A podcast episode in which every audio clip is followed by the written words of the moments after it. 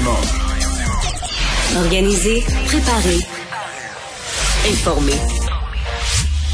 Les vrais enjeux, les vraies questions. Mario Dumont. Les affaires publiques n'ont plus de secret lui. Cube Radio. C'est vendredi, c'est vendredi. Bienvenue à l'émission. Fin de la semaine. Euh, plus on arrive tard en saison, plus on aime voir revenir les vendredis. Bonjour Vincent. Salut Mario. Toi, ça n'existe pas les vendredis. Tu travailles encore plus la fin de Euh, semaine. oui, mais je vais venir voir arriver le dimanche, moi, dans Ah, cas, ouais. quand même, quand même, quand même.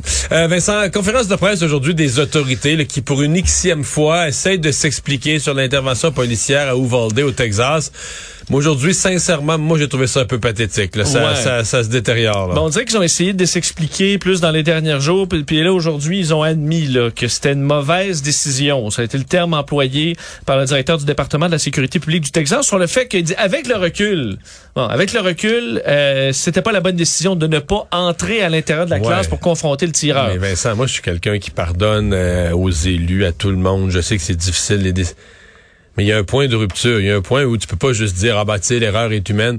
Si t'as fait une aussi mauvaise décision pendant que les enfants étaient au bout d'un canon, je veux dire, il faut qu'il y en ait 16 qui démissionnent. là. toute une chaîne de commandement de gens qui ont... Il y avait 19 agents sur place qui attendaient, qui ont attendu pratiquement une heure d'avoir les clés, d'avoir le SWAT pour pouvoir intervenir euh, face à un jeune de 18 ans là, euh, Ouais. qui est nouvellement armé. Donc c'est c'est très très embarrassant. On va certainement en reparler. On joint l'équipe de 100% Nouvelles. retrouve maintenant Mario dans les euh, studios de Cube Radio. Bonjour Mario. Bonjour. Alors un sondage finalement qui ressemble aux autres. La CAQ est toujours en avance dans les euh, intentions de vote avec 46% D'ailleurs, on peut tout de suite en- entendre François Legault. On prend rien pour acquis. Ça fait assez longtemps que je suis en politique pour savoir que ça change rapidement. Donc, faut rien prendre pour acquis. Il reste quatre mois. Il faut mériter euh, la confiance des Québécois chaque jour. Et euh, ben, il y a une belle campagne qui s'annonce. Là. Donc, euh, chaque parti va présenter ses propositions. Donc, euh, je prends rien pour acquis. Mario, est-ce que M. Legault le pense vraiment, ce qu'il vient de dire, qu'il ne prend rien pour acquis? Ben, Il pense un peu quand même. là. Ça reste toujours, tu sais, faire face à l'électorat, ça reste toujours insécurisant, même quand tu pars en avance. J'ai pas de doute là-dessus.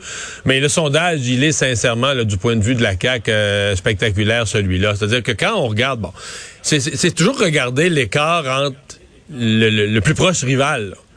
Là, tu es à 28% Moi, on n'a jamais vu ça. Là. Moi, je surveille la politique depuis les années 80. On n'a jamais, jamais, jamais rien vu euh, de semblable. Remarque, euh, si on regarde les, chiffres à l'écran, Jean-Marc Léger me faisait remarquer ce matin, dans les années 80, même 90, quand il y avait un système à deux partis, des fois, un parti avait ça, le 46% puis son adversaire avait 44 ou 48, 46.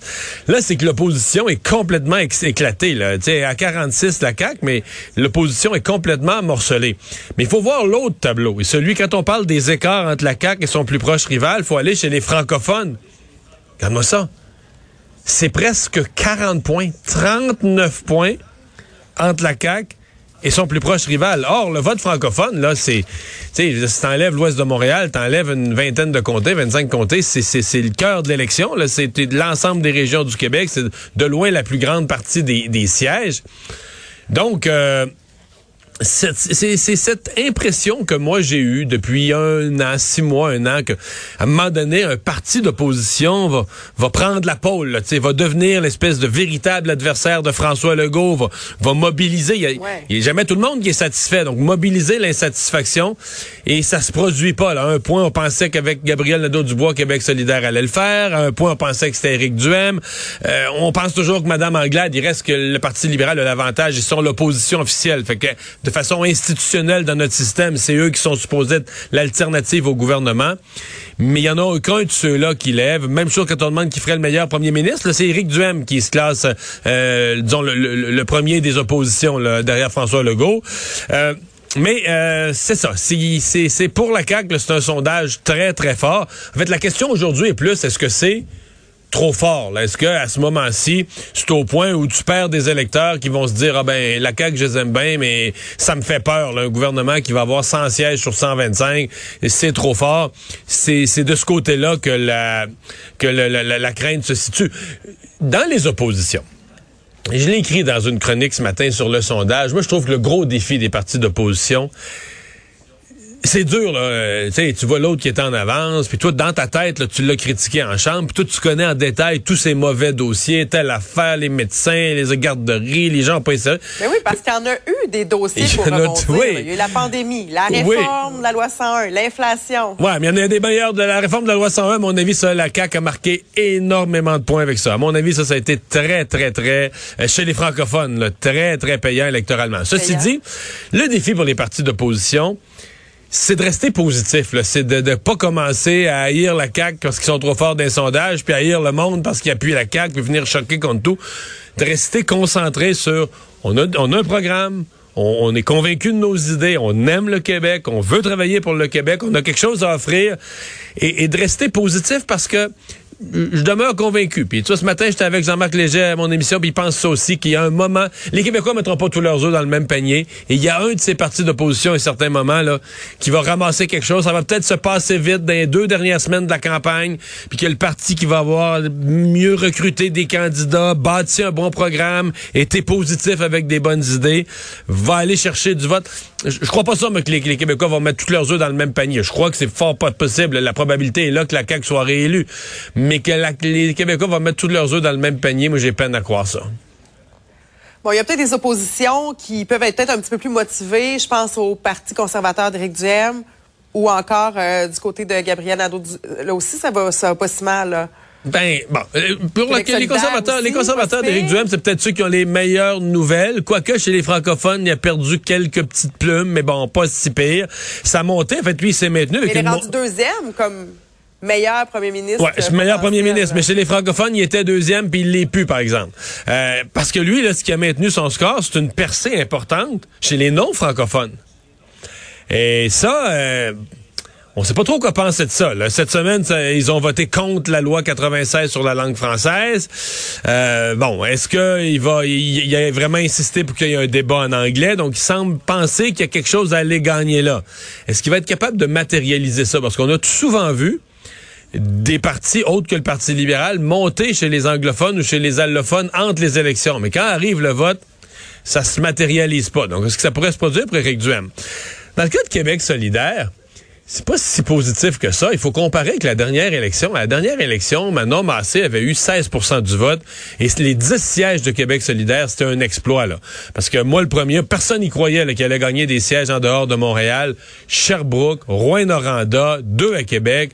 Euh, tu sais, c'était, c'était un coup de force de Québec solidaire, cette élection. Et là, Aujourd'hui, le, 16% de la dernière élection, ils sont pas là du tout. Ils sont, ils sont en bas de ça. Donc, euh, il y a du travail pour Québec solidaire. Même Gabriel Nadeau-Dubois, que plusieurs ont tendance à, placer comme plus habile politiquement, meilleur en chambre que Manon Massé. Ben, si on se fie platement au sondage, là, il va, il, serait pas capable demain matin de répéter l'exploit que Manon Massé a accompli à l'élection. Il reste du baseball à jouer, il reste quatre mois. Mais aujourd'hui, là, il réussirait pas à faire réélire probablement les dix mêmes députés avec un aussi fort pourcentage que Mme Massé avait obtenu. Donc, euh, chez Québec solidaire, je pense qu'on espère plus. on pense toujours que ça, qu'à un moment donné, ça va, ils ont des bons candidats, ils ont fait des bonnes choses, mais ils espèrent que ça va partir à monter, mais ça se produit pas. Mais Manon Massé qui va s'en aller sur le terrain dans sa Manon mobile, comme nous disait Claudie Côté. Qu'est-ce que tu penses de cette stratégie-là, d'aller surtout dans les villes universitaires, essayer de faire sortir le vote chez les jeunes? Euh, stratégiquement, c'est, pas fou, c'est intéressant. Euh, ça nous dit en même temps, bon, je suis peut-être tordu, mais je regarde toujours les deux côtés de la médaille. Ça nous dit en même temps qu'on nous prépare à nous la sortir des médias, là, puis qu'on va donner toute l'attention médiatique à Gabriel Nadeau-Dubois, puis qu'elle, on l'envoie, c'est, on l'envoie sur les routes. Euh, ça, ça dit aussi ça.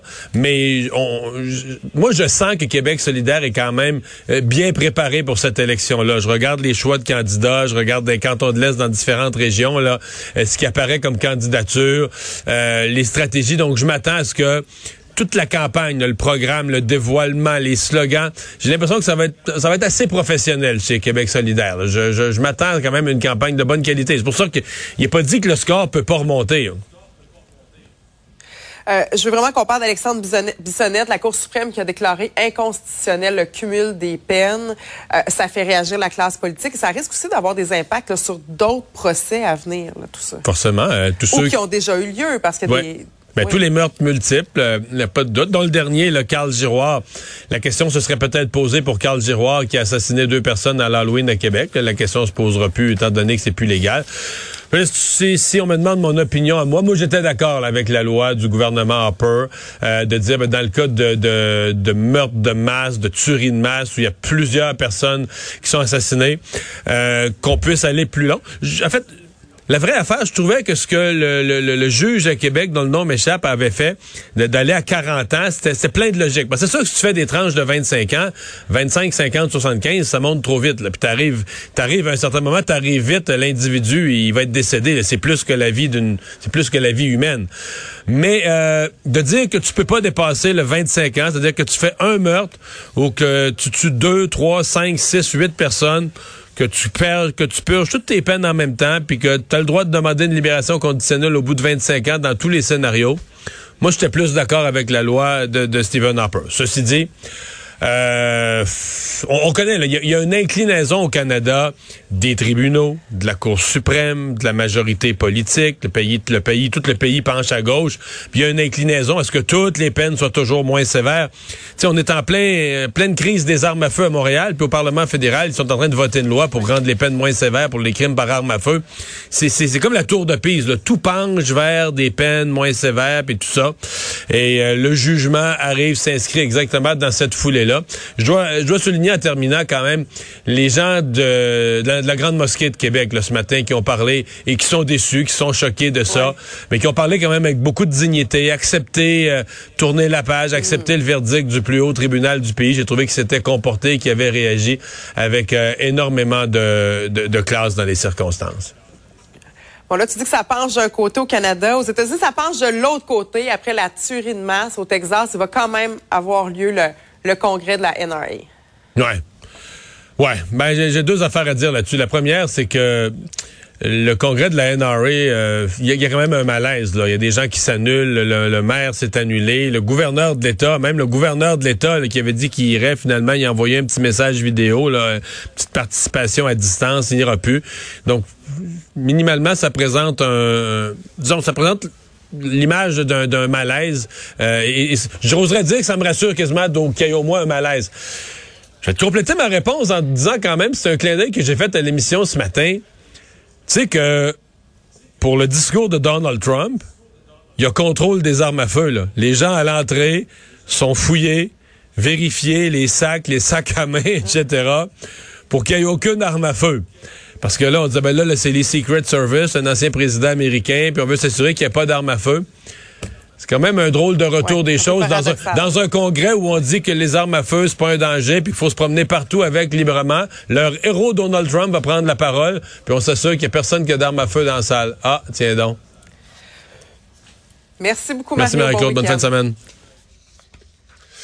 Alors Vincent, dans les autres nouvelles qu'on surveille, euh, ben Hydro-Québec qui a refait le point ce matin sur les difficultés, la lenteur à rebrancher les. Mais On est rendu à vendredi, puis il en reste toujours 40 000. là. Ouais, et euh, ça descend pas très vite parce que hier, au point de presse d'Hydro-Québec, on disait, on souhaite là euh, qu'il reste que 30 000 personnes qui soient privées d'électricité avant euh, la fin de la journée vendredi. Ben là, faudrait que ça aille vite parce qu'on est à 40 800 en ce moment, 1350 pannes encore. Hier, Mario, à la même heure, c'était 1450.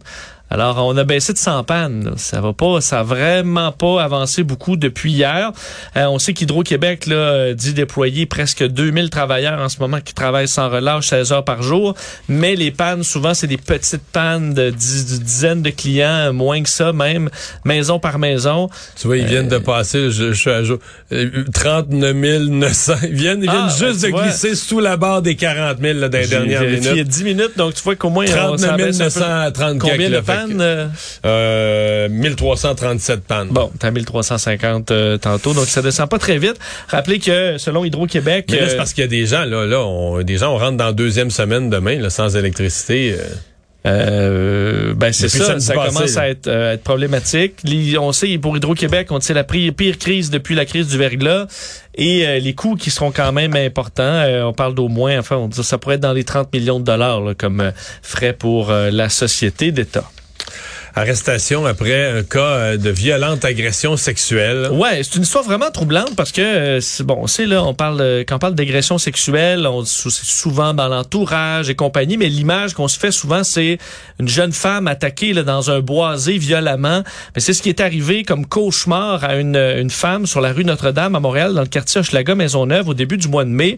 Euh, heureusement, dans ce dossier-là, et la police, les, les, la police donnait quelques détails aujourd'hui sur euh, la comparution d'un homme de 36 de euh, David Catudal, qui a été arrêté pour cette agression sexuelle euh, violente commise sur cette femme il y a trois semaines.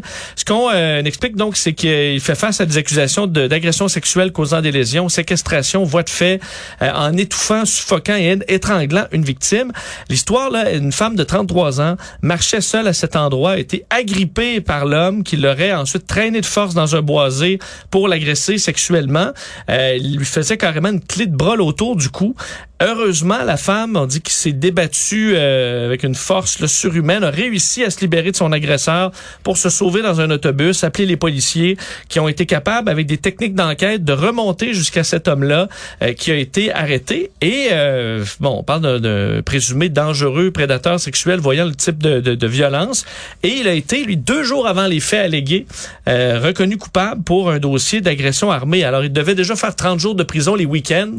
Et à travers, c'est juste après le- cette sentence-là, euh, il aurait commis cet acte extrêmement violent. Alors, une histoire troublante. Heureusement, c'est rassurant si les policiers croient avoir, pu euh, mettre la main sur euh, l'auteur de cette, de cette agression.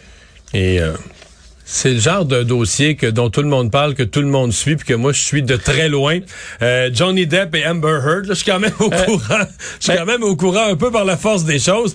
Mais là, c'est c'est c'est c'est terminé. Là, on est à l'étape où le jury euh, prend ça en Ouais, délibéré. le jury euh, officiellement délibère. Écoute, c'est que dans ce dossier-là, j'entendais ma collègue Geneviève Peterson tantôt dire, même si tu le suis pas ce, ce procès-là, il, Tu le il suis par la revient force à des toi choses. pareil. Euh, si vous êtes sur les réseaux sociaux le moindrement euh, depuis euh, six semaines maintenant, euh, on avait l'impression que c'était un procès pour double meurtre, là, tellement il y a eu des témoins, que ça a été éternel. Euh, vous rappelez que c'est un procès en diffamation. en diffamation. Enfin, au centre poursuit. Vous rappelez que Johnny Depp, l'acteur de 58 ans, lui accuse son ex-épouse Amber Heard d'avoir ruiné sa carrière et sa réputation euh, en 2018 en euh, se, bon, se déclarant comme une, euh, une représentante d'une femme qui a reçu des violences, qui a eu des violences conjugales, donc disant une personnalité publique représentant les violences conjugales. Et elle, euh, donc actrice de 36 ans, euh, dit que c'est une plainte qui est futile, que ça prolonge les abus et le, le harcèlement qu'elle a subi. Donc lui, il réclame 50 millions de dollars en dommages-intérêts et elle euh, contre-poursuit pour le double.